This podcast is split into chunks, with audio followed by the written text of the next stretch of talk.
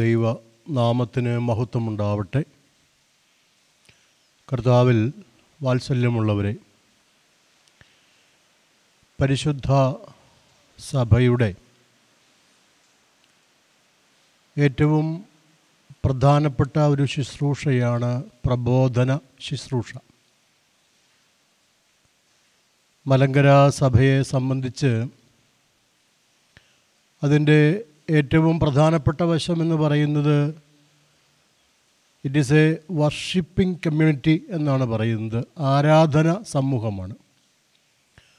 അതേ സമയത്ത് തന്നെ അത് പഠിപ്പിക്കുന്ന പ്രബോധനം കൊടുക്കുന്ന സമൂഹം കൂടിയാണ് എ ടീച്ചിങ് കമ്മ്യൂണിറ്റി ഒരേ സമയത്ത് തന്നെ ആരാധനയും ആരാധനയിൽ തന്നെ പഠനവും ഉള്ളതായ വളരെ സവിശേഷമായ ഒരു സഭയാണ് ഓർത്തഡോക്സ് സഭ. ആ ഒരു നിലയിൽ ദൈവവചന പ്രബോധനത്തിന് വളരെയധികം പ്രാധാന്യം കൊടുത്തുകൊണ്ടുള്ളതായ ഒരു ശുശ്രൂഷയാണ് സഭ ശുശ്രൂഷയിൽ അങ്ങോളം ഇങ്ങോളം കാണുവാൻ തക്കവണ്ണം സാധിക്കുന്നത്.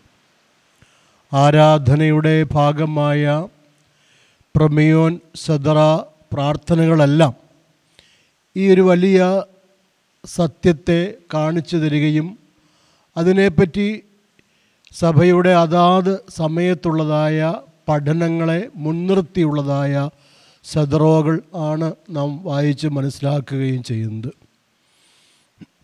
ഈ പ്രബോധന ശുശ്രൂഷയുടെ ഭാഗമായിട്ടാണ് ദേവാലയങ്ങളിൽ വിശുദ്ധ വചനം വ്യാഖ്യാനിക്കുകയും അതുപോലെ പഠിപ്പിക്കുകയും ചെയ്യുന്നത്. ഒരു ദേവാലയത്തിൽ രണ്ട് ത്രോണോസുകളാണ് സ്ഥിതി ചെയ്യുന്നത്.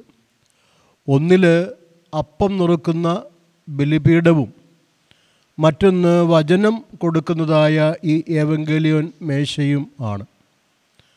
തുല്യ പ്രാധാന്യത്തോടു കൂടിയാണ് പള്ളിയിൽ അത് സജ്ജീകരിക്കുന്നത് തന്നെ. അപ്പം നുറുക്കുന്ന ബലിപീഠത്തോട് ചേർന്ന് തന്നെയാണ് വചനം നുറുക്കുന്നതായ ഈ മേശയുടെ ഈ സ്ഥാനം. അങ്ങനെ വളരെ സവിശേഷമായ ഒരു പ്രബോധന ശുശ്രൂഷ നടത്തുന്നതായ സഭയാണ് നമ്മുടെ സഭ മലങ്കര ഓർത്തഡോക്സ് സഭ. ഇന്ന് നിങ്ങളുമായി ദൈവത്തിന്റെ വചനം പങ്കുവയ്ക്കുവാനായി ആഗ്രഹിക്കുന്നത് യോവേൽ പ്രവാചകന്റെ പുസ്തകത്തിൽ മൂന്നാമത്തെ അധ്യായത്തിന്റെ പത്താമത്തെ വാക്യം അതിന്റെ അവസാന ഭാഗമാണ്. ബലമില്ലാത്തവൻ ബലമുള്ളവനായി ധരിക്കട്ടെ ബലമുള്ളവനായി വിചാരിക്കട്ടെ എന്നുള്ളതായ പ്രബോധനമാണ്. ഈ സമയം പ്രത്യേകിച്ച് കോവിഡ് കാലഘട്ടം പലപ്പോഴും നമ്മെ അസ്വസ്ഥരാക്കുകയും പല രീതിയിലും നമ്മുടെ ജീവിതത്തിന്റെ വിലങ്ങുകളൊക്കെ നൽകുകയും ചെയ്യുന്ന ജീവിത കാലഘട്ടം ആണല്ലോ. സാധാരണ പോലെ സഞ്ചരിക്കുവാൻ സ്വാതന്ത്ര്യമില്ല. ആരാധന ഇടങ്ങളിൽ കൂടി വരുവാനുള്ളതായ സ്വാതന്ത്ര്യമില്ല. അതോടൊപ്പം തന്നെ നമ്മുടെ എല്ലാ കാര്യങ്ങളിലും ചില വിലക്കുകൾ ചില ബന്ധനങ്ങൾ വച്ചിരിക്കുകയാണ്. എന്നിട്ടും ആ ബന്ധനങ്ങളെപ്പറ്റി പറയുമ്പോൾ ഈ കാലത്തെ പ്രമുഖമായ മുദ്രാവാക്യം ബ്രേക്ക് ദി ചെയിൻ ചങ്ങലകളെ മുറിക്കുക എന്നുള്ളതാണ്. ബന്ധനത്തിന്റെ ചങ്ങലകളെ അല്ല മുറിക്കുന്നത് പകരം ഈ ലോകത്തിൽ നമ്മുടെ പരസ്പരമായ ബന്ധത്തിന്റെ ചങ്ങലകളെ മുറിച്ച് കളയുന്ന കാലഘട്ടമാണ് ഇപ്പോൾ. അതായിരിക്കാം ബ്രേക്ക് ദി ചെയിൻ എന്ന് പറയുവാൻ കാരണം. എന്നാൽ മനുഷ്യരോടുള്ളതായ അകലം നാം പാലിക്കുമ്പോൾ സോഷ്യൽ ഡിസ്റ്റൻസ് ഈ അകലം നാം പാലിക്കുമ്പോൾ ദൈവത്തോട് നമുക്ക് നല്ല ഒരു അടുപ്പം ഉണ്ടാകുവാൻ ഉള്ള പ്രത്യേക സന്ദർഭം കൂടിയാണ് ഇത്. ദൈവത്തോട് അടുപ്പം ഉണ്ടായി തങ്ങളുടെ ജീവിതത്തെ ദൈവത്തോടൊപ്പം ബന്ധിച്ചതായ ചില ആളുകളുടെ ദൃഷ്ടാന്തമാണ് നമുക്ക് ചിന്തിക്കുവാൻ ഉള്ളത്. വൈദികൻ വിശുദ്ധ ആരാധനയ്ക്ക് വേണ്ടി മധുബുകാൽ പ്രവേശിച്ച് വിശുദ്ധ ബലിപീഠം ചുംബിക്കുമ്പോഴുള്ള പ്രാർത്ഥന കർത്താവെ നിന്റെ ബലിപീഠത്തോട് ഞങ്ങളുടെ പെരുന്നാളുകളുടെ ചങ്ങലകളെ ബന്ധിക്കണമേ എന്നാണ് പ്രാർത്ഥിക്കുന്നത്. ദൈവത്തോടുള്ളതായൊരു ബന്ധം ദൃഢമായ ചങ്ങല ഇട്ടുള്ളതായ ബന്ധം എപ്പോഴും സാധ്യമാകുവാൻ ഓരോ ആരാധനയും ഓരോ ബലിയും നമുക്ക് മുഖാന്തരം ആവുകയാണ്.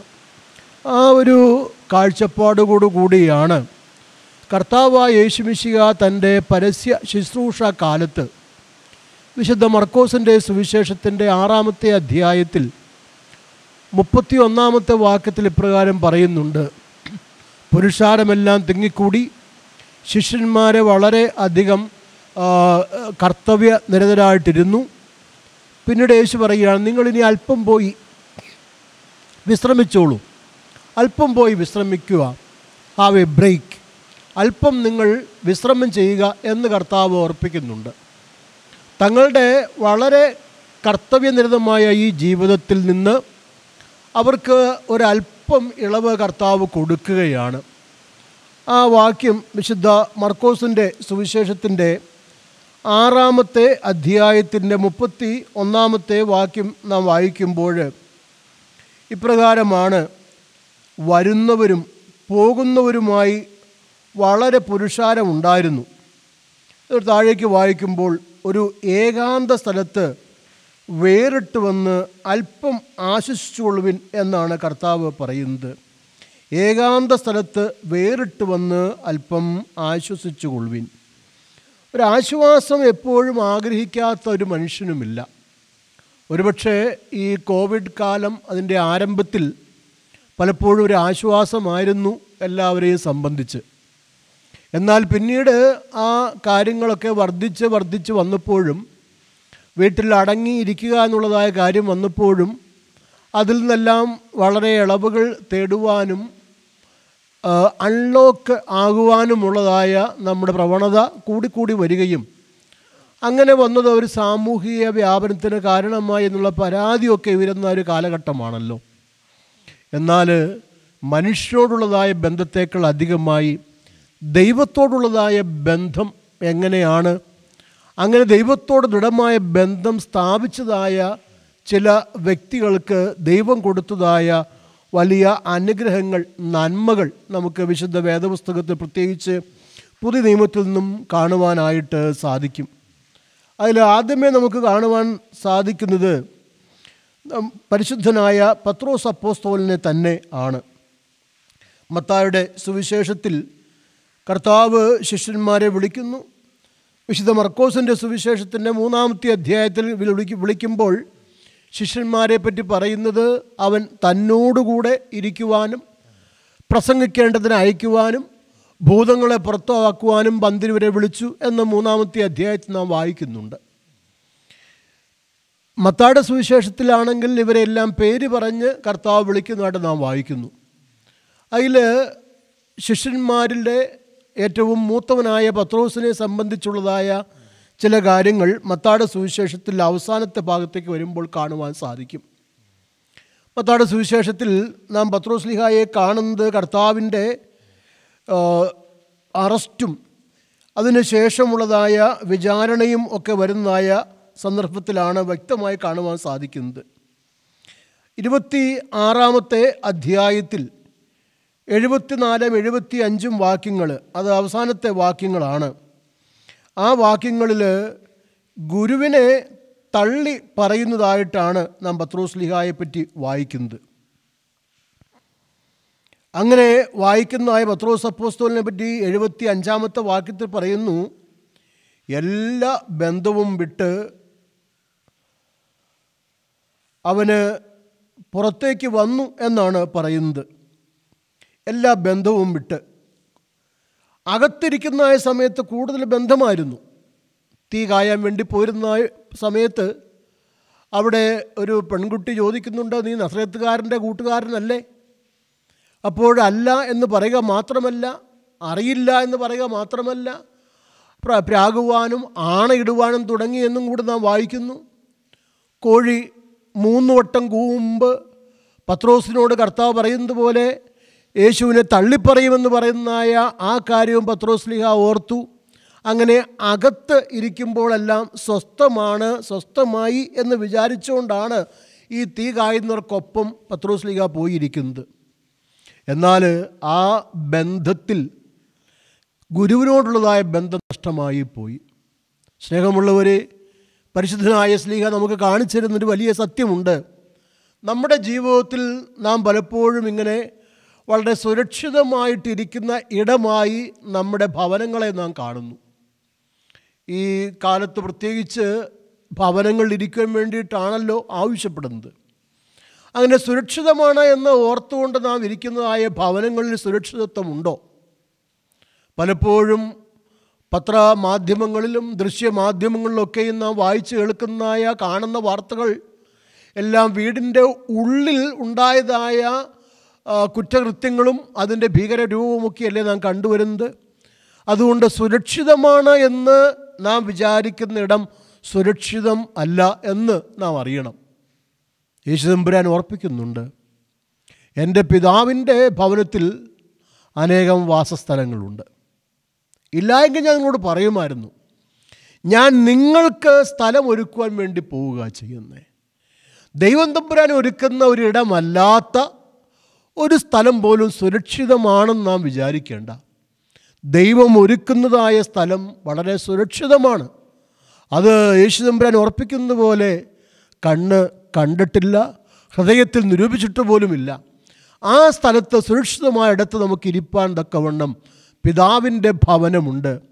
പത്രോസ് പിതാവിന്റെ ഇടം വിട്ട് ദൈവ ഇടം വിട്ട് ദൈവത്തിന്റെ സ്ഥാനം വിട്ട് പത്രോസ് മാറിപ്പോയപ്പോഴാണ് ഗുരുവിനെ തള്ളിപ്പറയേണ്ടതായിട്ട് വന്നത്. സ്നേഹമുള്ളവരെ ഞാനും നിങ്ങളും ദൈവ ഇടത്ത് സുരക്ഷിതരായിട്ടിരിക്കുവാൻ നിയോഗിക്കപ്പെട്ടവരാണ് വിളിക്കപ്പെട്ടവരാണ്. ആ വിളിക്കപ്പെട്ടതായ നാം നമ്മുടെ ഇടങ്ങളിൽ നിന്ന് ദൈവഹിതം അനുസരിച്ച് ദൈവ ഇടങ്ങളിൽ ജീവിക്കേണ്ടവരായ നാം നമ്മുടെ ഇടങ്ങളിൽ നിന്ന് മാറിപ്പോയി കഴിഞ്ഞാൽ സുരക്ഷിതത്വമില്ല അരക്ഷിതത്വമാണ് എന്ന് ഓർക്കണം. പത്രോസ്ലിഹ വളരെ സുരക്ഷിതമായിട്ട് കഴിയുവാൻ ശ്രമിച്ചപ്പോൾ തനിക്ക് തന്റെ ഗുരുവിനെ നഷ്ടമാക്കേണ്ടതായിട്ട് വന്നു. എന്നാൽ വീണ്ടും തിരിഞ്ഞ് ഗുരുവിനെ സ്വീകരിച്ച് തന്റെ കണ്ണുനീർ വാർത്ത് അനുദപിച്ച് തിരിച്ചു വന്നപ്പോൾ അത് ലോകബന്ധം വിച്ഛേദിച്ച് ലോകത്തോടുള്ളതായ ബന്ധം വിച്ഛേദിച്ച് ഗുരുവിനോടുള്ളതായ ബന്ധം പുനഃസ്ഥാപിച്ചു കഴിഞ്ഞപ്പോൾ യോഹന്നാന്റെ സുവിശേഷത്തിന്റെ അവസാന ഭാഗത്ത് യേശു തമ്പുരാൻ ചോദിക്കുന്നു പത്രോസേ നീ ഇവരെക്കാൾ അധികം എന്നെ സ്നേഹിക്കുന്നുവോ? അധികം എന്നെ സ്നേഹിക്കുന്നുവോ? അങ്ങനെ സ്നേഹിക്കുന്നുണ്ട് എന്ന് പറഞ്ഞ് ഗുരുവിനെ സ്വീകരിച്ചതായ പത്രോസ് പരിശുദ്ധ അപ്പോസ്തോലന്മാരുടെ നടപടികളുടെ പുസ്തകം അപ്പോസ്തല പ്രവൃത്തികൾ അതിലേക്ക് വരുമ്പോൾ അവിടെ പത്രോസ്ലിഹായെ പറ്റി പറയുന്നത് പത്രോസ്ലിഹ നടന്നു പോകുന്നതായ സ്ഥലത്ത് തന്റെ നിഴൽ എങ്കിലും തട്ടിയാൽ സൗഖ്യം പ്രാപിക്കുന്നതായ ആളുകളെ നാം വായിക്കുന്നുണ്ട്. അത്രമാത്രം വ്യ ഒരു രൂപാന്തരം ഉണ്ടായി. അത്രമാത്രം ഗുരുവിനോട് ബന്ധമുണ്ടായപ്പോൾ പത്രോസ്ലിഹയ്ക്ക് മാറ്റമുണ്ടായി. സ്നേഹമുള്ളവരെ നമ്മുടെ ജീവിതത്തിൽ ദൈവത്തോട് നമ്മുടെ ബന്ധം മുറുകെ ആകുമ്പോൾ ദൈവത്തോടുള്ളതായ നമ്മുടെ ബന്ധം ദൃഢമാകുമ്പോൾ ദൈവത്തോടുള്ളതായ നമ്മുടെ ബന്ധം ഏറ്റവും ശ്രേഷ്ഠമായി മാറിക്കഴിയുമ്പോൾ ഈ ലോകത്തോട് നാം ബന്ധം ബ്രേക്ക് ചെയ്യുകയാണ് ബന്ധം വിച്ഛേദിക്കുകയാണ്. ആ വിച്ഛേദിച്ച് കഴിയുമ്പോൾ നമ്മളെ വ്യക്തിത്വത്തിൽ മാത്രമല്ല നിഴലിനും കൂടി ശക്തി ഉണ്ടാകുന്നു.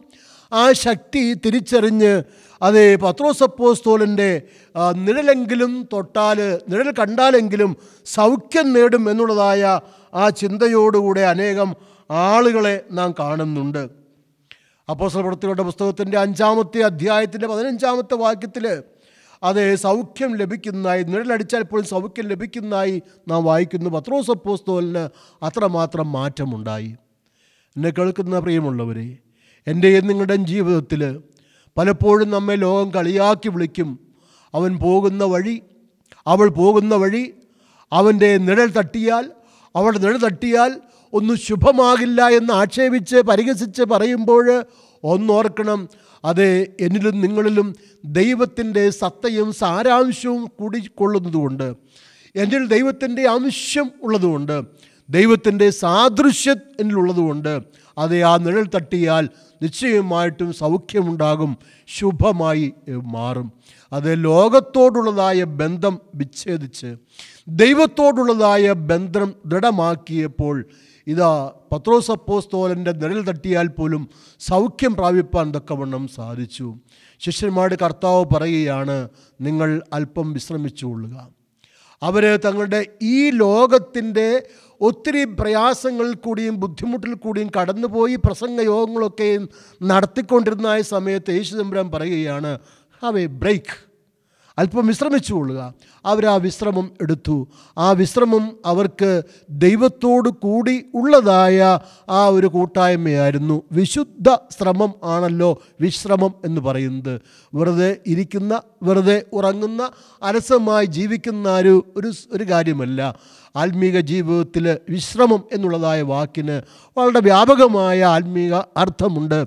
വിശുദ്ധമായൊരു ശ്രമം എന്ന് വേണമെങ്കിൽ അതിനെ വിശദീകരിക്കാം ആ വിശ്രമമെടുത്ത ശിഷ്യന്മാരിൽ പ്രധാനിയായ പത്രോസപ്പോസ്തോലൻ കർത്താവിനോടൊപ്പം ചേർന്ന് നടന്നപ്പോൾ തന്റെ നിഴൽ തട്ടിയിട്ട് പോലും സൗഖ്യം ലഭിപ്പാൻ തക്കവണ്ണം സാധിച്ച ആ അനുഭവം നാം വിശുദ്ധ വേദപുസ്തകത്തിൽ നിന്നും വായിക്കുന്നു.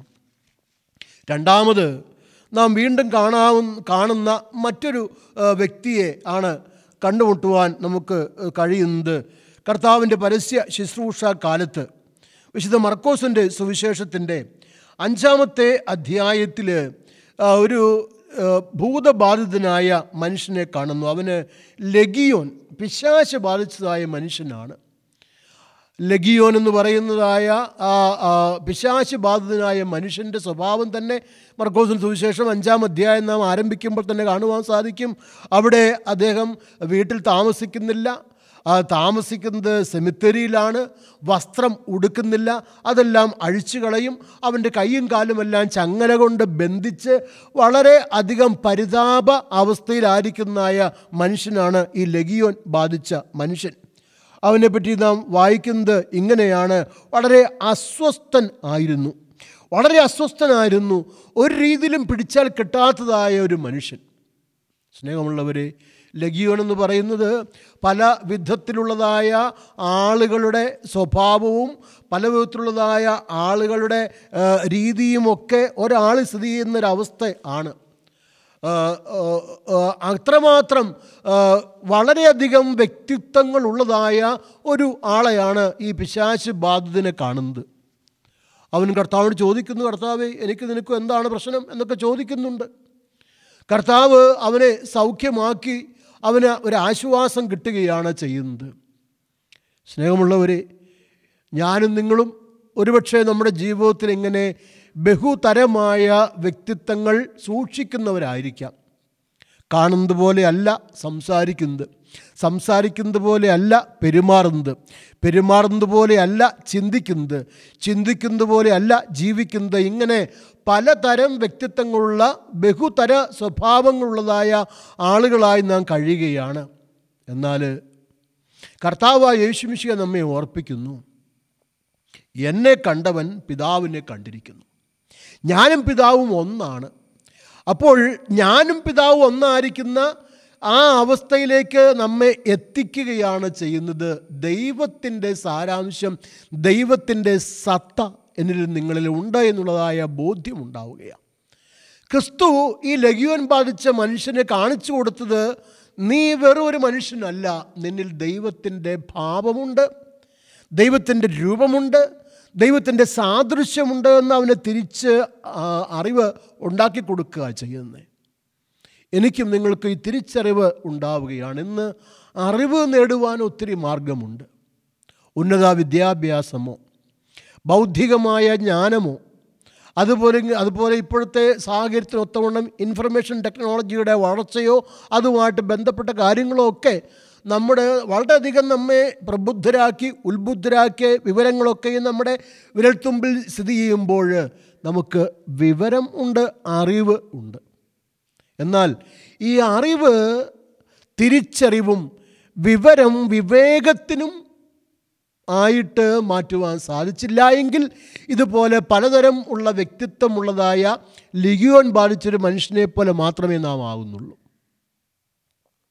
അവിടെയാണ് ക്രിസ്തു നമ്മെ ഓർപ്പിക്കുന്നത് എന്നെ കണ്ടവൻ പിതാവിനെ കണ്ടിരിക്കുന്നു.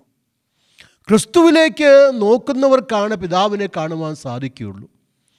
ഈ പിതാവിനെ കണ്ടു കഴിയുമ്പോൾ അറിവ് തിരിച്ചറിവായിട്ടും വിവരം വിവേകമായിട്ടും മാറും.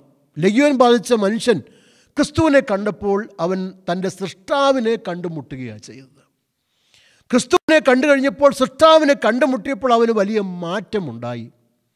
പത്രോസ് അപ്പോസ്തോലൻ അകത്ത് ഇരുന്ന് സന്തോഷത്തോടെ സൗഖ്യത്തോടെ സുരക്ഷിതയോടെ കൂടി ഇരിക്കുവാൻ വേണ്ടി ശ്രമിച്ചപ്പോൾ ഗുരുവിനെ മറന്നു കളഞ്ഞ് ഗുരുവിനെ മറുത്ത് പറയേണ്ടതായിട്ട് വന്നു.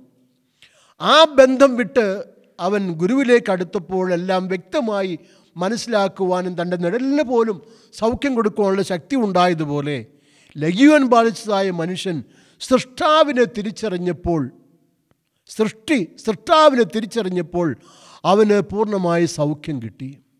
സ്നേഹമുള്ളവരെ ആന്തരിക സൗഖ്യം എന്ന് പറയുന്നത് ഓർത്തഡോക്സ് ആധ്യാത്മികതയിൽ വളരെ സവിശേഷമായൊരു പദം ആണ്.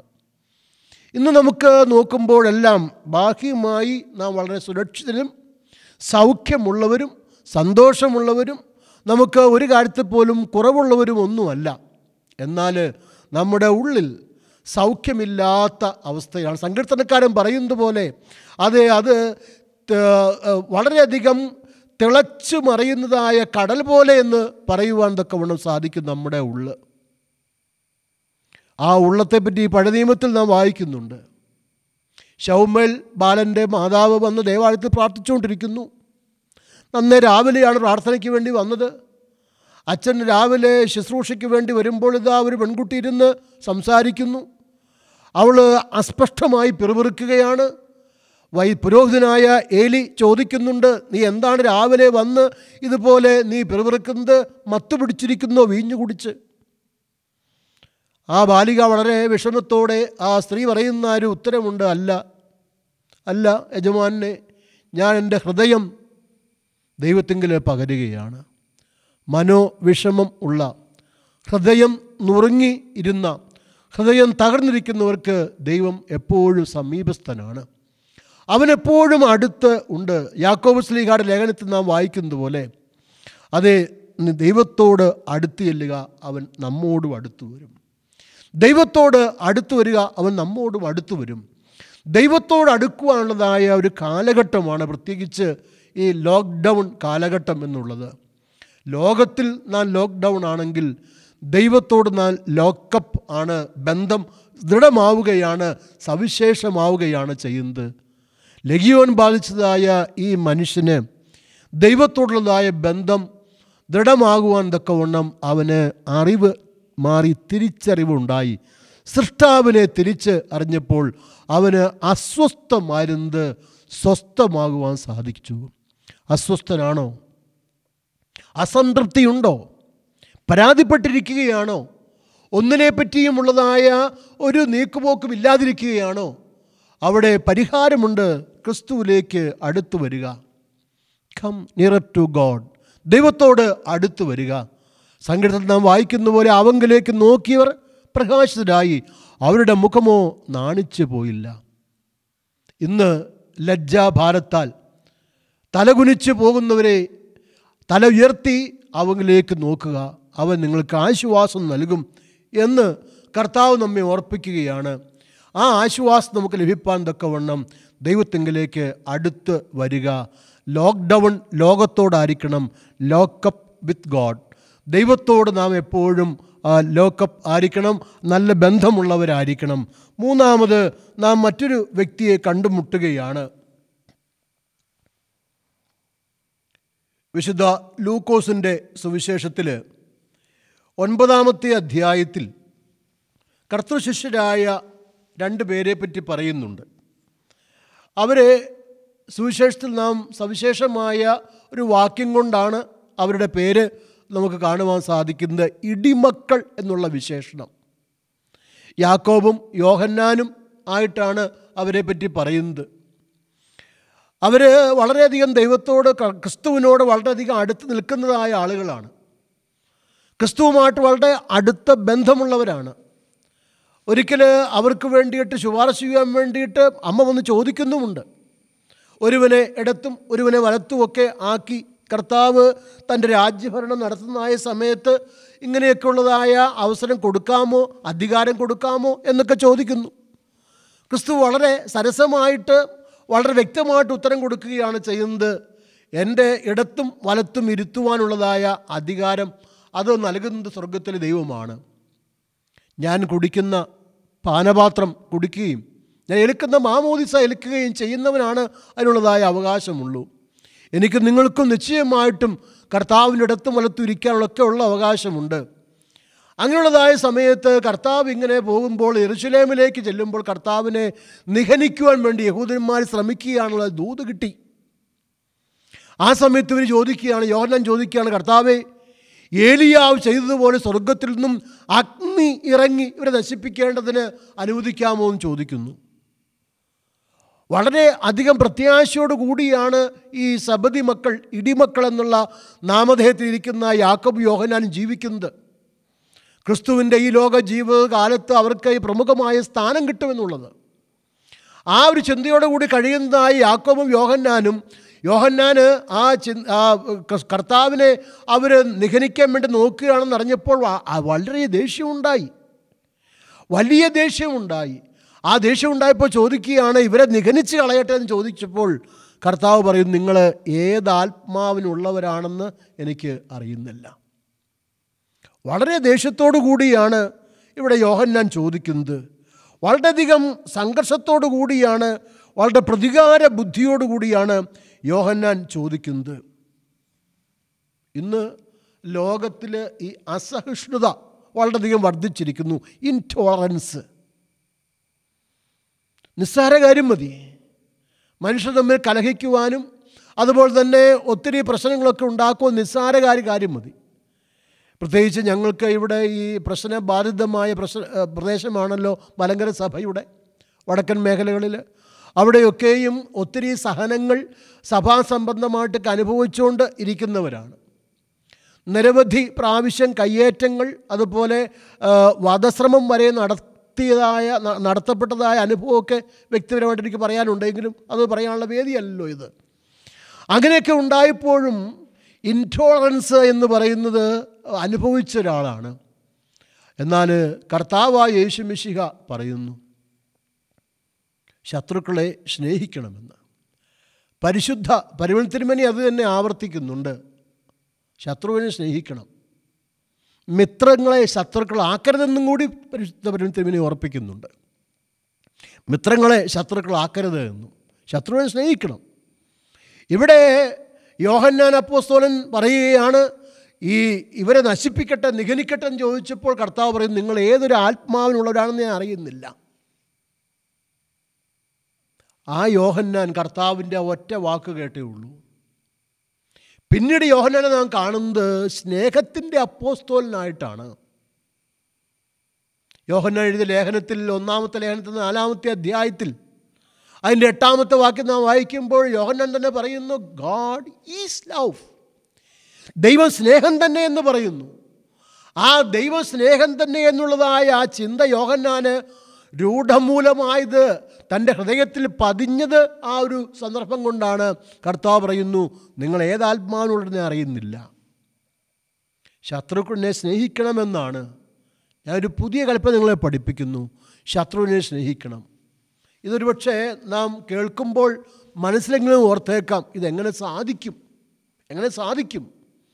അവിടെ വചനം നമ്മെ ഉറപ്പിക്കുന്ന പോലെ ശത്രുവിന് വേണ്ടി പ്രാർത്ഥിച്ചാൽ ശത്രുവിന് വേണ്ടി പ്രാർത്ഥിച്ചാൽ ശത്രുവിന് തലമേൽ ഒരു വലിയ തീക്കൂന കൂട്ടിവെക്കുകയാണെന്നാണ് പറയുന്നത് പ്രാർത്ഥന കൊണ്ട് മറ്റുള്ളവർക്ക് വേണ്ടി പ്രാർത്ഥിക്കുന്നതുകൊണ്ട് വലിയ മാറ്റം സംഭവിക്കാം. അനുഭവത്തിൽ നിന്ന് പറയുന്ന കാര്യമാണ് ശത്രുക്കൾ ഒത്തിരി ഉണ്ടായിരുന്നു നിരവധി പ്രാവശ്യം കയ്യേറ്റം ചെയ്യപ്പെട്ടു അതുപോലെ തന്നെ അസഭ്യങ്ങൾ ഒത്തിരിയും കേട്ടു എങ്കിലും ഇപ്പോഴതെല്ലാം ശാന്തമായും സന്തോഷമായിട്ടും ദൈവകൃപയാൽ മാറുവാൻ സാധിച്ചു. വിശുദ്ധ കുർബാനകളിൽ അങ്ങനെയുള്ളതായ വ്യക്തികളെല്ലാം ഓർത്ത് ഓർത്ത് പ്രാർത്ഥിച്ച് അവരോട് ക്ഷമിക്കുവാനുള്ള കൃപ കിട്ടുവാൻ വേണ്ടി പ്രാർത്ഥിച്ച് അങ്ങനെയുള്ളതായ അനുഭവത്തിലേക്ക് വന്നു കഴിഞ്ഞപ്പോൾ നിശ്ചയമായൊരു മാ ഒരു മാറ്റമുണ്ടായി. അതെ ബലഹീനനായവൻ തനിക്ക് ബലമുണ്ട് എന്ന് ധരിക്കട്ടെ എന്ന് യോവൽ പ്രവാചകനും പറഞ്ഞതുപോലെ നാം ഒക്കെയും ബലഹീനരാണ്. പ്രത്യേകിച്ച് വൈദികരെ കൂടെ കൂടെ പറയുന്നതാണല്ലോ. ബലഹീനനും പാപിയുമായ ഞാനെന്ന് പറയുമ്പോൾ ശക്തി ഉള്ളവൻ എന്നല്ല ശക്തി ഉള്ളവനാൽ ശക്തരാക്കപ്പെട്ടവരാകുന്നു. ആ എന്നെ ശക്തനാക്കുന്നതിനാൽ ഞാൻ ശക്തനാകുന്നു. ആ ശക്തനാകുവാൻ ശക്തനാക്കുവാൻ ശക്തനാകുവാൻ ആ ശക്തനാക്കുന്നവന്റെ ഒപ്പം നിൽക്കുമ്പോൾ മാത്രമേ സാധിക്കുകയുള്ളൂ. അവനോടുകൂടെ ചേരുക. ഇന്ന് എല്ലാവരും മൊബൈൽ ഉപയോഗിക്കുന്നവരാണല്ലോ. ഒരു ദിവസത്തെ ഉപയോഗം കഴിയുമ്പോൾ വൈകുന്നേരം ആകുമ്പോഴത്തേക്കും മൊബൈലിലെ ബാറ്ററി ഡൗൺ ആവും. പിന്നെ അവസാനമാകുമ്പോൾ ബാറ്ററി വെരി ലോ വളരെ കുറവാണെന്ന് എഴുതി കാണിക്കും. പിന്നീട് അതിൽ റെഡ് ലൈറ്റ് തെളിയും നിന്നു പോകാൻ പോകുകയാണെന്നൊക്കെ സിഗ്നൽ കാണിക്കും.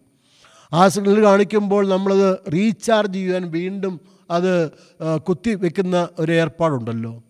ദൈവത്തോട് കൂടെ ദൈവത്തോട് കൂടെ ആ ദൈവവുമായിട്ടുള്ള ബന്ധം ദൃഢമാകുമ്പോഴേ റീചാർജിങ് നടക്കുന്നുള്ളൂ. ഇതൊരു റീചാർജിങ് അനുഭവമാണ്. ഈ കാലഘട്ട റീചാർജിങ് അനുഭവമാണ് യോഹന്നാൻ കർത്താവിനോട് കൂടെ ചേർക്കപ്പെട്ട് റീചാർജ് ചെയ്ത് കഴിഞ്ഞപ്പോൾ യോഹന്നാന്റെ പേര് പോലും മാറ്റി സ്നേഹത്തിന്റെ അപ്പോസ്തോലിൽ നിന്ന് മാറ്റിയിട്ടു. തന്നെയല്ല അദ്ദേഹത്തിന് ബോധ്യപ്പെട്ടു ദൈവം സ്നേഹമാണെന്ന് ബോധ്യപ്പെട്ടു. ഗോഡ് ഈസ് ലവ് എന്ന് ബോധ്യപ്പെട്ടു. ഗോഡ് ഈസ് ലവ് എന്ന് ബോധ്യപ്പെട്ടു. സ്നേഹമുള്ളവരെ ഞാനും നിങ്ങളും ഈ ദൈവ സ്നേഹത്തിൽ ജീവിക്കുമ്പോൾ ദൈവ ആത്മാവിൽ ജീവിക്കുമ്പോൾ ദൈവസ്നേഹത്തെ തിരി അറിയുവാൻ ദൈവസ്നേഹത്തെ മനസ്സിലാക്കുവാൻ തക്കവണ്ണം സാധിക്കണം. യോഹന്നാൻ അസ്വസ്ഥനായി യോഹന്നാൻ വളരെയധികം പ്രയാസമുള്ളവനായിട്ടാണ് ഈ യഹൂദന്മാരുടെ നടപടികളിൽ പ്രതിഷേധിക്കുവാനായിട്ട് ശ്രമിച്ചത്. എന്നാൽ കർത്താവിന്റെ വാക്കുകൊണ്ട് യോഹന്നാൻ വളരെ അധികം സ്വസ്ഥതയുള്ളവനായി എന്ന് മാത്രമല്ല സ്നേഹത്തിന്റെ അപ്പോസ്തോലായിട്ട് മാറുകയാണ്. പ്രതികാര ബുദ്ധിയോടെ പറയുന്ന യോഹന്നാൻ ഇപ്പോൾ സ്നേഹ ബുദ്ധിയ ദൈവത്തിനോടൊപ്പം ചേർന്ന് മറ്റുള്ളവരെ ഉപദേശിക്കുന്ന പഠിപ്പിക്കുന്നവരായി മാറുന്നു. നാം ദൈവത്തിന്റെ മക്കളാകുവാൻ എത്ര വലിയ സ്നേഹം അവൻ നൽകിയിരിക്കുന്നു എന്ന് പറയുന്ന സ്നേഹത്തിന്റെ അപ്പോസ്തോലിനാകുവാൻ യോഹന്നാന് സാധിച്ചു. ഒരു വലിയ മാറ്റമാണ് ക്രിസ്തുവിനോടുള്ളതായ കൂട്ടായ്മ വഴിയായി. മറ്റൊരു വ്യക്തിയെ നമുക്ക് കാണുവാൻ സാധിക്കും. വിശുദ്ധ യോഹന്നാന്റെ സുവിശേഷത്തിൽ നാലാമത്തെ അധ്യായത്തിൽ കണ്ടുമുട്ടുന്ന വ്യക്തിയാണ്. നമുക്ക് ഏറെ പരിചയമുള്ളതായ ഒരു സ്ത്രീയാണ് ശമരിയാക്കാരിയായ സ്ത്രീ. യോഹന്നാന്റെ സുവിശേഷത്തിന്റെ നാലാമത്തെ അധ്യായം മുഴുവനും ഈ ശമരിയാക്കാരിയും കർത്താവുമായിട്ടുള്ളതായ സംഭാഷണവും അവൾക്കുണ്ടായതായ മാറ്റവുമെല്ലാം പ്രതിപാദിക്കുന്ന നിരവധി പ്രാവശ്യം നാം പ്രസംഗങ്ങൾ കേട്ടും. അതുപോലെ വായിച്ചുമെല്ലാം ഈ ശമരിയ സ്ത്രീയുമായിട്ട് നമുക്ക് നല്ല ഒരു അടുപ്പം ഉണ്ട്. വേദപുസ്തകത്തിൽ ക്രിസ്തു ചെയ്തതായ കാര്യങ്ങളെപ്പറ്റി പറയുവാനായിട്ട് ആരെങ്കിലും ചോദിച്ചാൽ നമ്മുടെ മനസ്സിലേക്ക് ആദ്യം വരുന്ന പല കാര്യങ്ങളിലും ഒന്നാണ് കർത്താവ് ശമരിയക്കാരി സ്ത്രീയുമായിട്ട് സംഭാഷിക്കുകയും അത് കിണറിന്റെ വക്കത്ത് ചെന്ന് നിന്ന് വെള്ളം ചോദിക്കുകയും.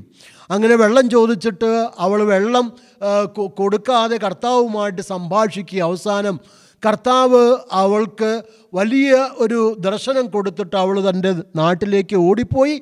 തന്റെ കൂട്ടുകാരെയൊക്കെ വിളിച്ചുകൊണ്ട് വന്നിട്ട് വേദപുസ്തകത്തിൽ ന്യായപ്രമാണത്തിൽ പറയുന്ന മഷിഹായെ ഞാൻ കണ്ടുമുട്ടി എന്ന് പറയുവാൻ തക്കവണ്ണം അത്രമാത്രം ദൈവത്തെ കാണുവാനായിട്ട് അവളുടെ എല്ലാ ബന്ധനങ്ങളെയും ഈ ലോകത്തിനോടുള്ളതായ എല്ലാ പറ്റുകളെയും ഈ ലോകത്തോടുള്ളതായ സകല ബന്ധനങ്ങളെയും മോചിച്ചതായ ഒരു ആളായിരുന്നു ശമരിയാക്കാരിയായ സ്ത്രീ അവൾ ഒരുപക്ഷെ ഒരു ദുരഭിമാനിയായിട്ട് നമുക്ക് കാണുവാൻ സാധിക്കുന്ന ആദ്യ ഭാഗം വായിക്കുമ്പോൾ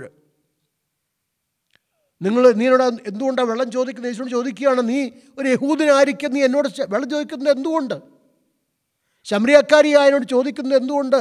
അല്പം അവർ ദുരഭിമാനമുണ്ട്. ആ ദുരഭിമാനത്തോടു കൂടി ചോദിക്കുകയാണ് ചെയ്യുന്നത്.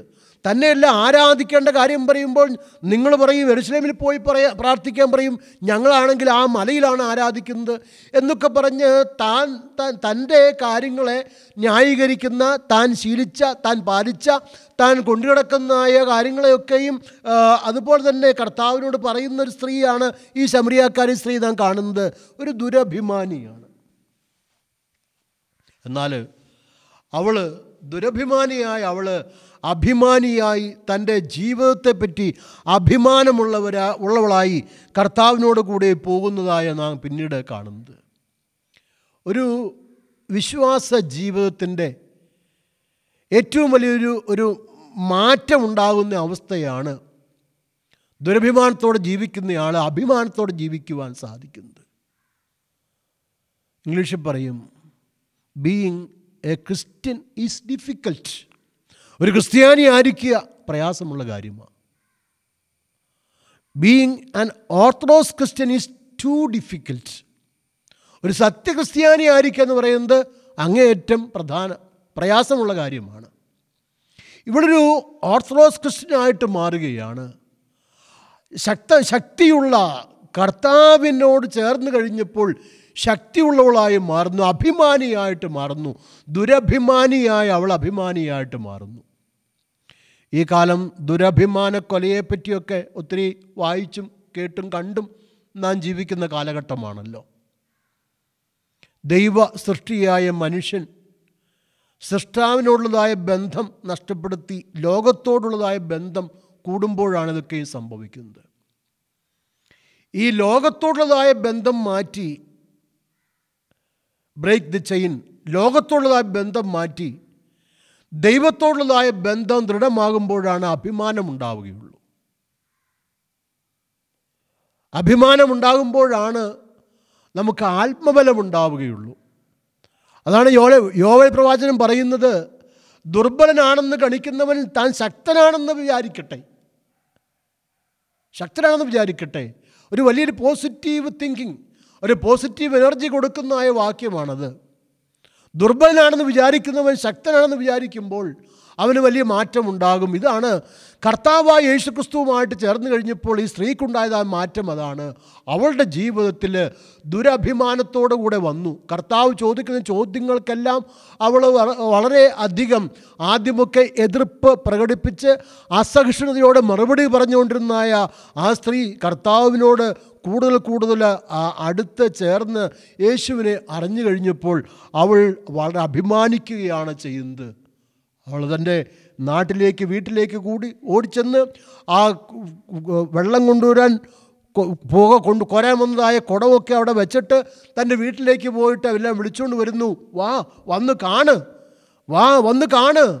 വചനത്തിൽ പറയുന്ന ന്യായപ്രമാണം പറയുന്ന മഷിഹായെ കാണ് എന്ന് പറഞ്ഞുകൊണ്ട് അവൾ അവരെല്ലാം വിളിച്ചുകൊണ്ട് വരികയാണ് ചെയ്യുന്നത്. സ്നേഹമുള്ളവരെ വിശ്വാസ ജീവിതം ഒരു അഭിമാനം ആയിരിക്കണം. വിശ്വാസ ജീവിതം ഒരു അഭിമാനമുള്ളതാ ജീവിതമായിട്ട് മാറണം. ബീയിങ് എ ക്രിസ്ത്യൻ അത് പ്രയാസമുള്ളതല്ല അതൊരു അഭിമാനമാണെന്ന് നാം വിചാരിക്കണം. നമുക്ക് അഭിമാനിക്കുന്ന ഒത്തിരി കാര്യങ്ങളുണ്ട്. പരിശുദ്ധനായ പൗലുശ്രീക പറയുന്നത് എനിക്ക് ഒത്തിരി കാര്യങ്ങളുണ്ട് അഭിമാനിക്കുവാൻ. വിദ്യാഭ്യാസ കാര്യത്തിലുണ്ട് ധന കാര്യത്തിലുണ്ട് പൗരത്വ കാര്യത്തിലുണ്ട്. അതുപോലെ എല്ലാ കാര്യങ്ങളിലും എനിക്ക് അഭിമാനിക്കാനായിട്ടുണ്ട്. എന്നാൽ അതെല്ലാം ഞാൻ ക്രിസ്തുവിന് വേണ്ടി ചവറ എന്നെണ്ണുന്നു.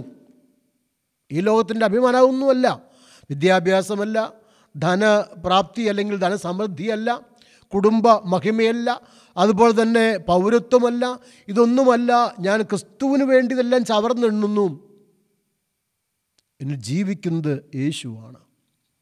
ആ ജീവിക്കുന്ന യേശുവിനെ കണ്ടെത്തി എന്നിൽ യേശു ഉണ്ടെന്ന് ഈ സ്ത്രീ ശമരിയക്കാരി സ്ത്രീ കണ്ടെത്തി. ഇത്രയും കാലം യഹൂദന്മാർ യേശുവിനെയും അതുപോലെ തന്നെ ശമരിയക്കാരെയും പറ്റിയൊക്കെ പറഞ്ഞുകൊണ്ടിരുന്ന കാര്യങ്ങളൊക്കെ സ്ത്രീ കേട്ടിട്ടുണ്ടാവും. യഹൂദന്മാരും ശമരിക്കാരുമായിട്ട് യാതൊരു ബന്ധവുമില്ലെന്നൊക്കെ ഉള്ളതായ കാര്യമൊക്കെ അവൾ കേട്ടിട്ടുണ്ടാവും. അതുകൊണ്ട് അവൾ ഇത് യഹൂദന്മാരെ കാണുമ്പോൾ രണ്ട് നല്ല വർത്തമാനം പറയാൻ വേണ്ടി കാത്തിരിക്കുന്നതായ ഒരു രീതിയാണ് അവൾ യേശുവിനെ കണ്ടപ്പോൾ സംസാരിക്കുന്നത്. എന്നാൽ അവളുടെ ദുരഭിമാനത്തെ മാറ്റി അവൾക്ക് അഭിമാനമുണ്ടാക്കുന്ന അവസ്ഥയിലേക്ക് കർത്താവ് അവളെ കൊണ്ടെത്തിക്കുകയാണ്. പ്രിയമുള്ളവരെ അഭിമാനമുണ്ടോ? എനിക്കും നിങ്ങൾക്കും. ഞാനൊരു ക്രിസ്ത്യാനിയാണ്. കർത്താവിന്റെ മകനാണ്. ഞാൻ ഒരു മലങ്കര ഓർത്തഡോക്സ് സഭയുടെ അംഗമാണ് എന്നുള്ള കാര്യത്തിൽ നമുക്ക് അഭിമാനമുണ്ടോ? ഒരു ഇന്ത്യൻ പൗരനാണ് എന്നുള്ള കാര്യത്തിൽ അഭിമാനമുണ്ടോ? നിശ്ചയമായിട്ടും ഉണ്ടാവണം. അങ്ങനെ ഉണ്ടാകുമ്പോൾ നമുക്ക് നമ്മളെ തന്നെ കണ്ടുപിടിക്കുവാൻ തക്കവണ്ണം സാധിക്കും. നമുക്ക് ഈ ലോക്ക്ഡൗൺ കാലത്ത് ദൈവത്തോട് ലോക്കപ്പ് ആകുവാൻ സാധിക്കും. ലോക്ക്ഡൗൺ ലോകത്തോടും ദൈവത്തോട് ലോക്കപ്പും ആകുവാൻ തക്കോണം സാധിക്കും. ഈ സ്ത്രീ ആ ദൈവത്തോട് ലോക്കപ്പ് ആവുകയാണ്. ലോക്ക്ഡൗൺ ലോകത്തോട് ലോക്ക്ഡൗൺ പറഞ്ഞിട്ട് ദൈവത്തോട് ലോക്കപ്പ് ആവുകയാണ് ചെയ്യുന്നത്. മറ്റൊരു വ്യക്തിയെ നാം കാണുന്നത് അപ്പോസ്തോല പ്രവൃത്തികളിൽ നമുക്ക് കാണുവാൻ സാധിക്കും. ആ മനുഷ്യൻ ഇതാ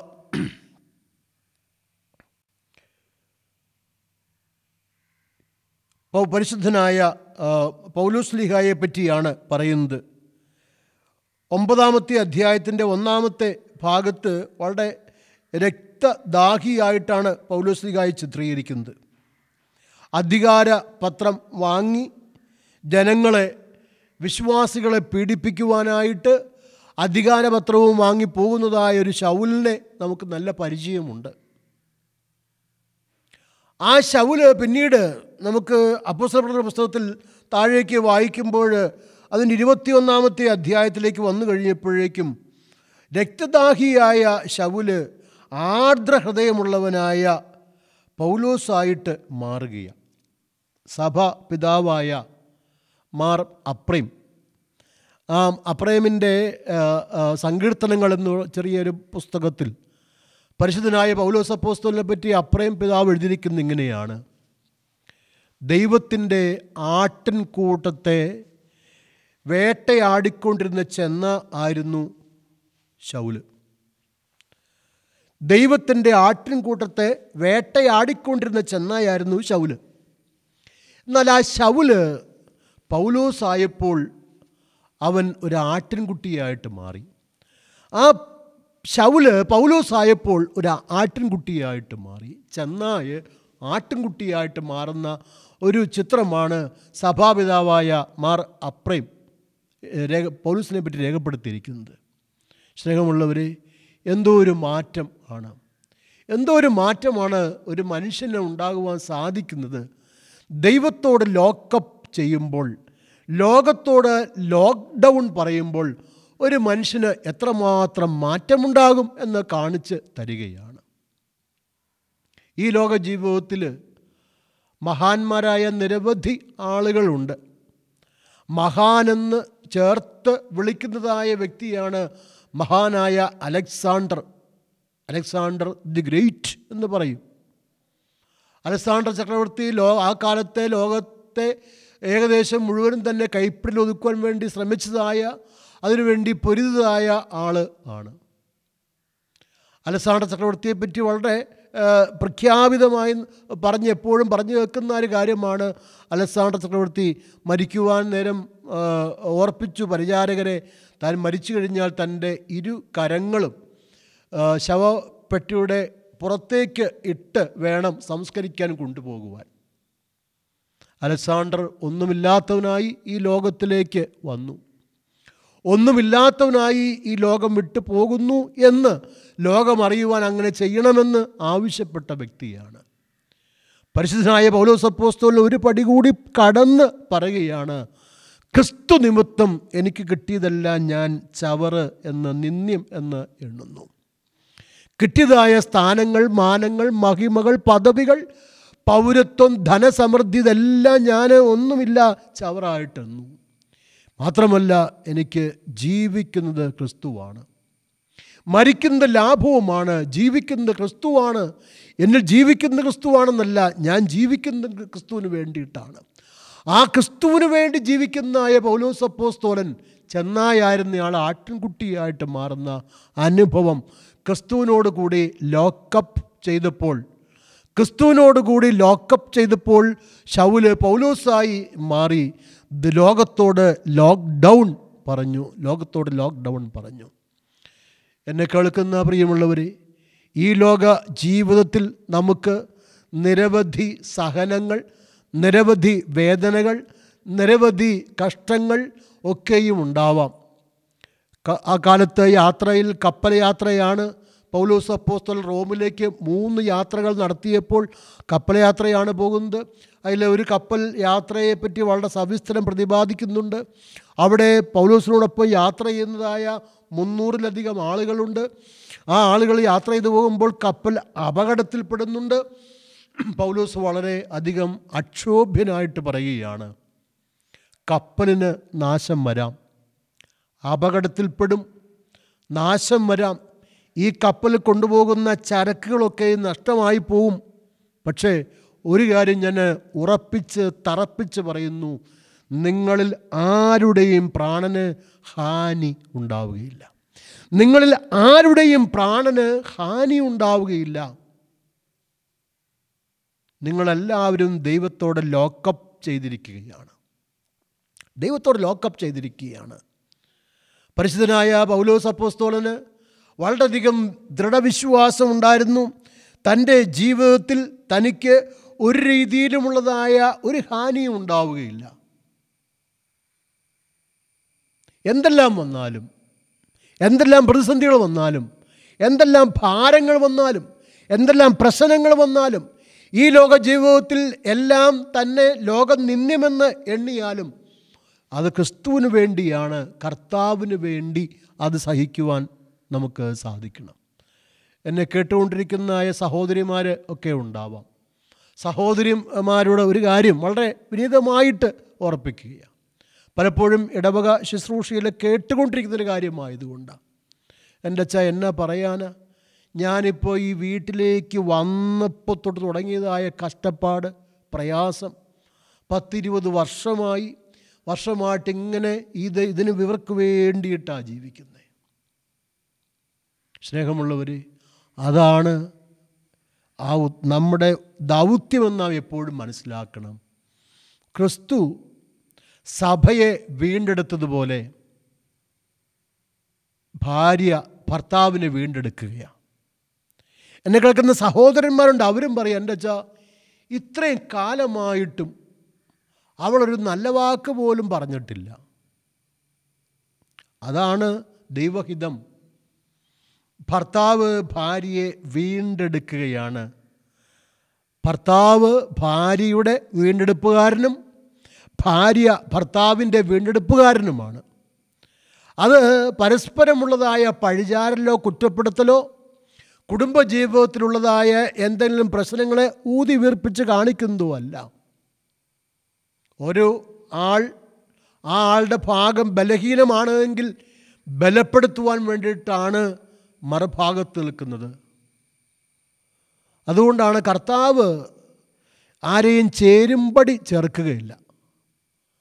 ഞാൻ വിവാഹ ശുശ്രൂഷയിലൊക്കെ പലപ്പോഴും ഉറപ്പിക്കാറുള്ള കാര്യം ഒന്നുകൂടെ ഉറപ്പിക്കുന്നു മാത്രമേ ഉള്ളൂ. എല്ലാവരും പറയും കല്യാണം കഴിച്ച് ഭർത്താവും ഭാര്യയും പോകുമ്പോൾ കണ്ടുകൊണ്ട് ഓ നോക്കിക്കേ മെയ്ഡ് ഫോർ ഈച്ച് അതർ സ്നേഹമുള്ളവരെ ദൈവത്തിന്റെ സൃഷ്ടിയിൽ അങ്ങനെയല്ല.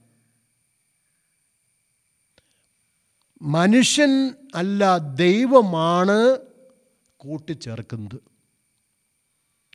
ദൈവം കൂട്ടിച്ചേർക്കുകയാണ് ചേരാത്തവയെ ദൈവം കൂട്ടിച്ചേർക്കുക.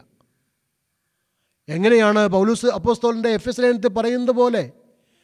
വചനത്തോടുകൂടി ജലസ്നാനത്താൽ കർത്താവ് മണവാട്ടിയായ സഭയെ ചേർത്തതുപോലെയാണ് ക്രിസ്തു എന്ന മണവാളൻ ഈ സഭയെ ചേർത്തതുപോലെ സഭയ്ക്ക് എന്ത് മേന്മ എന്ത് ഗുണം എന്ത് കഴിവുണ്ടായിട്ട? ക്രിസ്തുവിന്റെ മണവാട്ടിയാവാൻ എന്ത് യോഗ്യതയുണ്ടായിട്ട? ഒരു യോഗ്യതയുമില്ലാത്തതായ സഭയാകുന്ന മണവാട്ടിയെ കർത്താവ് തന്റെ സ്വന്തം ജീവൻ കൊടുത്ത് വീണ്ടെടുത്തതുപോലെ തന്നെയാണ്. ഭാര്യയ്ക്ക് എന്ത് യോഗ്യതയുണ്ടായിട്ട? ഭർത്താവിനെന്ത് യോഗ്യതയുണ്ടായിട്ടാ? അവരുടെ വ്യക്തിപരമായ കഴിവോ സാമർഥ്യമോ യോഗ്യതയോ കൊണ്ടല്ല എന്ന് നമുക്ക് ബോധ്യമുണ്ടാകുമ്പോഴാണ് ഈ കുടുംബ ബന്ധത്തിൽ വിള്ളൽ വീഴാതെ അത് സ്നേഹത്തോടെ ജീവിപ്പാൻ തക്കവണ്ണം കഴിയുകയുള്ളൂ. ഒരു വീണ്ടെടുപ്പ് ശുശ്രൂഷയാണ്. കുടുംബജീവിതം ഒരു വീണ്ടെടുപ്പ് ശുശ്രൂഷയാണ്. പൗലോസപ്പോസ്തോലന് ആ കാര്യം ബോധ്യമായിട്ട് പറയുകയാണ്. വിവാഹം നിർമ്മലമാണ്. കിടക്ക മാന്യവുമാണ്. വിവാഹ ജീവിതം വളരെ നിർ നിർമ്മലമാണ് എന്നുള്ളതായ ചിന്ത പോലീസ് ഉണ്ടായത് അങ്ങനെയാണ്. കാരണം തന്റെ ജീവിതത്തിൽ ഈ ചെന്നായുടെ സ്വഭാവം ഉണ്ടായിരുന്നു പൗലൂസ് ശൗലിന്. ക്രിസ്തുവിനോട് ലോക്കപ്പ് ചെയ്തു കഴിഞ്ഞപ്പോൾ ചെന്നായ ആട്ടിൻകുട്ടിയായിട്ട് മാറി. അത്രമാത്രം ശ്രേഷ്ഠമായ ഒരു ജീവിത അനുഭവമാണ് പൗലുസ്ലിഹായ്ക്ക് ഉണ്ടായത്. രക്തദാഹിയായ ശൗലിനെ സമാധാനപ്രിയനായ ആർദ്രവാനായ ഒരു വ്യക്തിയായിട്ട് മാറ്റുന്ന അനുഭവമാണ് നാം കണ്ട് പഠിക്കുന്നത്. പൗലോസായി കഴിഞ്ഞപ്പോൾ എല്ലാത്തിനും മാറ്റമുണ്ടായി. സ്നേഹമുള്ളവരെ വിശ്വാസ ജീവിതം അതാണ്. ഒരു മാറ്റം ഏത് കാര്യത്തിനും ഉണ്ടാവണം. ഹാവ് എ ചേഞ്ച് ഒരു മാറ്റം ഉണ്ടാവണം. ആ മാറ്റം ഉണ്ടാകുവാനായിട്ട് പൗലോസ്ലിഹായുടെ ശക്തമായ ആ ജീവിത അനുഭവം നമുക്കൊരു മുഖാന്തരമാവട്ടെ എന്ന് പ്രാർത്ഥിക്കുകയാണ്. നിശ്ചയിച്ചതായ സമയം തീരുവാനായിട്ട് പോകുന്നു. അവസാനമായിട്ട് ഒരാളെ കൂടി പരിചയപ്പെടുത്തിയിട്ട് ഞാൻ എന്റെ ശുശ്രൂഷ അവസാനിപ്പിക്കുക അദ്ദേഹം ഒരു ജയിൽ വാർഡൻ ആണ്.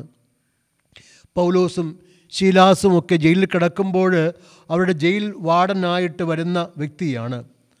അപ്പോസ്തല പ്രവൃത്തികളിൽ ഈ മനുഷ്യനെ പറ്റി വളരെ സവിസ്തരം പ്രതിപാദിക്കുന്നുമുണ്ട്.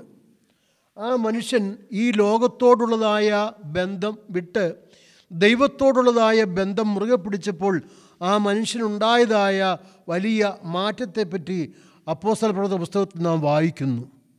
പതിനാറാമത്തെ അധ്യായത്തിൽ ഇരുപത്തിനാലാമത്തെ വാക്യം ഈ പൗലൂസിനെയും ശീലാസിനെയും അദ്ദേഹം വളരെ ശക്തമായി ജയിലിൽ എല്ലാവിധമായ ബന്ധവസും കൊടുത്തുകൊണ്ട് ഏറ്റവും അകത്തെ ജയിൽ മുറിയിൽ കൊണ്ടിടുന്നതായിട്ട് കാണുന്നത് ഒരു കഠിന ഹൃദയനായ ഒരു ജയിലർ.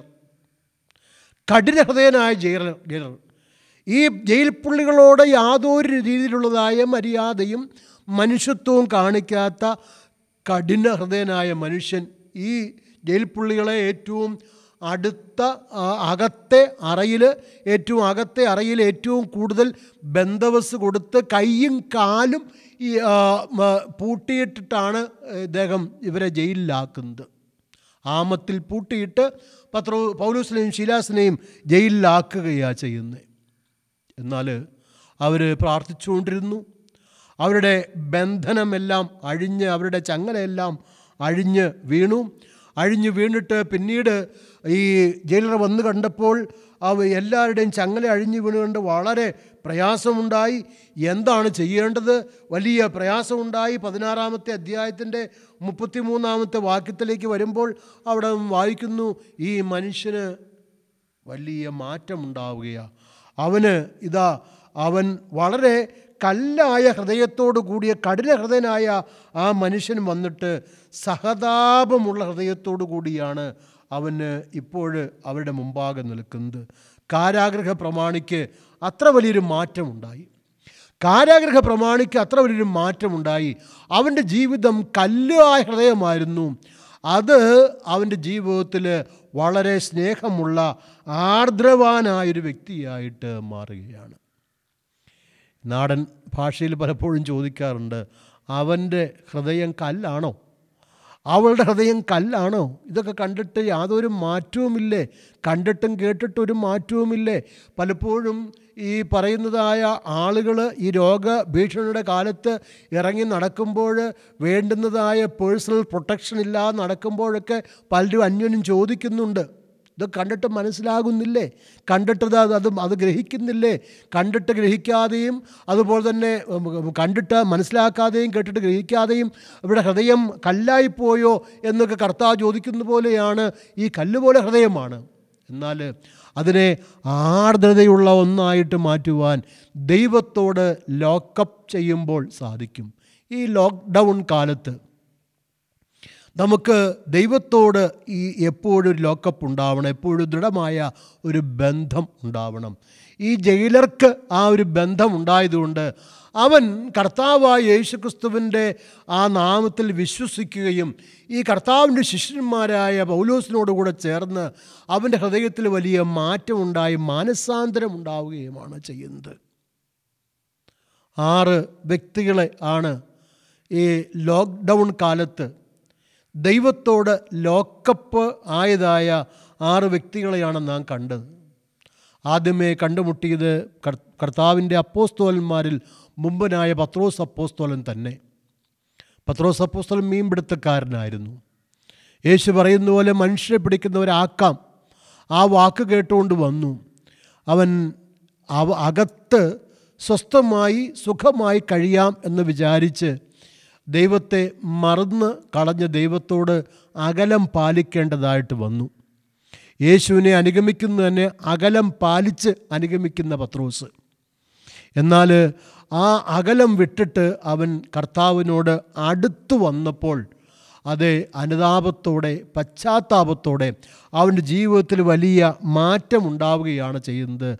പത്രോസപ്പോസ്തോലൻ കർത്താവിന്റെ ശിഷ്യരിൽ മുമ്പനും അതുപോലെ ഗുരുവിന്റെ കാലുകളെ ചുംബിപ്പാൻ തക്കവണ്ണം തല കീഴായി ക്രൂശിൽ തൂങ്ങി കർത്താവിന് വേണ്ടി മരണം വരിക്കുവാനും തക്കവണ്ണം സാധിച്ചു. ആ പത്രോസ് അപ്പോസ്തോലിന്റെ ജീവിതത്തെ മാറ്റിമറിച്ച കർത്താവ് അത് പത്രോസ് കർത്താവിനോട് ലോക്കപ്പ് ചെയ്തു ലോകത്തോട് ലോക്ക്ഡൗൺ ചെയ്തു.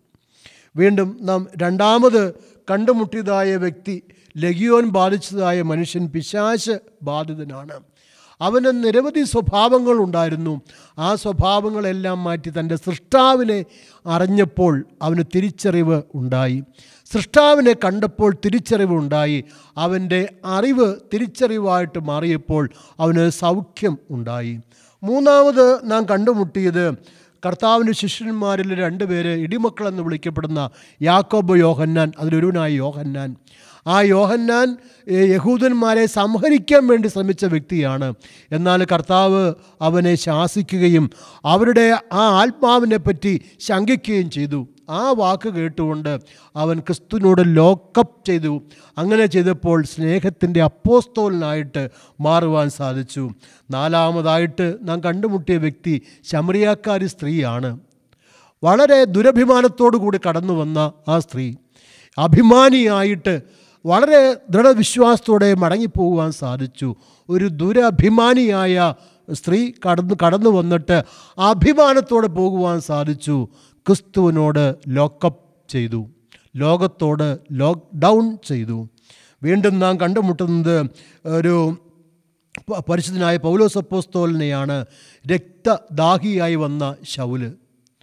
അവൻ ചെന്നായായിട്ട് വന്ന ശൗൽ എന്നാൽ ഒരാട്ടിൻകുട്ടിയെപ്പോലെ സൗമ്യതയോടുകൂടി കർത്താവിന് വേണ്ടി എല്ലാം ത്യജിക്കുവാൻ എല്ലാം സഹിക്കുവാനായിട്ട് പൗലോസ് അപ്പോസ്തോലിന് സാധിച്ചു. അവസാനമായി പൗലോസിനെ ജയിലിലാക്കിയതായ കാരാഗ്രഹ പ്രമാണി ജയിൽ വാർഡൻ അവന് വളരെ ആർദ്രവാനായിട്ട് ദൈവത്തിന്റെ ഒപ്പം നിൽക്കുവാനായിട്ട് പൗലോസ് അപ്പോസ്തോലിനോട് കൂടെ നിൽക്കുവാൻ ഈ ജയിലർ കാരാഗ്രഹ പ്രമാണിക്ക് സാധിച്ചു. എന്താണ്? അത് ലോകത്തോട് അവൻ ലോക്ക്ഡൗൺ ചെയ്തു ദൈവത്തോട് ലോക്കപ്പ് ചെയ്തു. സ്നേഹമുള്ളവരെ ഈ ലോക്ക്ഡൗൺ കാലത്ത് നമുക്ക് ലോകത്തോട് നമുക്ക് ലോക്ക്ഡൗൺ ആവണം നിശ്ചയമായിട്ടും. എന്നാൽ ദൈവത്തോട് അല്പം കൂടി അടുത്തു വരിക. കം നിയറർ ടു ഗോഡ് ദൈവത്തോട് അടുത്തു വരിക. അവൻ നിങ്ങളോടും അടുത്തു വരും. ശക്തിയില്ല ദുർബലനാണെന്ന് വിചാരിക്കുന്നവൻ താൻ ശക്തിമാനാണെന്ന് ഒരു പോസിറ്റീവ് തിങ്കിങ് ഉണ്ടാവട്ടെ. യോവാൾ പ്രവാചകൻ പറയുന്നത് പോലെ ആ ശക്തി നമുക്ക് നൽകുന്നത് കർത്താവായ യേശുമിശിക ആണ്. ദൈവത്തോട് നാം ലോക്കപ്പ് ചെയ്യുമ്പോൾ നമ്മുടെ ജീവിതം നമ്മുടെ ചിന്തകൾ നമ്മുടെ വാക്കുകൾ നമ്മുടെ വിചാരങ്ങൾ നമ്മുടെ പ്രവൃത്തികളെല്ലാം ശക്തി ഉള്ളവനായിട്ട് ഉള്ളതായിട്ട് മാറും. എന്നെ ശക്തനാക്കുന്നവൻ കഴിയുന്നതിനാൽ ഞാൻ ശക്തനാകുന്നു എന്ന് പറഞ്ഞ് കർത്താവിൽ നമുക്ക് ആശ്രയിക്കുവാൻ സാധിക്കട്ടെ. ദൈവം നമ്മെ അനുഗ്രഹിക്കട്ടെ. എന്നെ കേൾക്കുന്ന എല്ലാവർക്കും ദൈവത്തിന്റെ കൃപയും അനുഗ്രഹവും എന്നാളും ഉണ്ടാവട്ടെ എന്നുള്ള പ്രാർത്ഥനയോടുകൂടെ എല്ലാവരോടും ഹൃദയപൂർവം നന്ദി അർപ്പിച്ചുകൊണ്ട് എന്റെ വാക്കുകൾ അവസാനിപ്പിക്കുന്ന. ദൈവം തമ്പുരാൻ ഏവരെയും കരുണയോടെ വാഴ്ത്തി അനുഗ്രഹിക്കട്ടെ.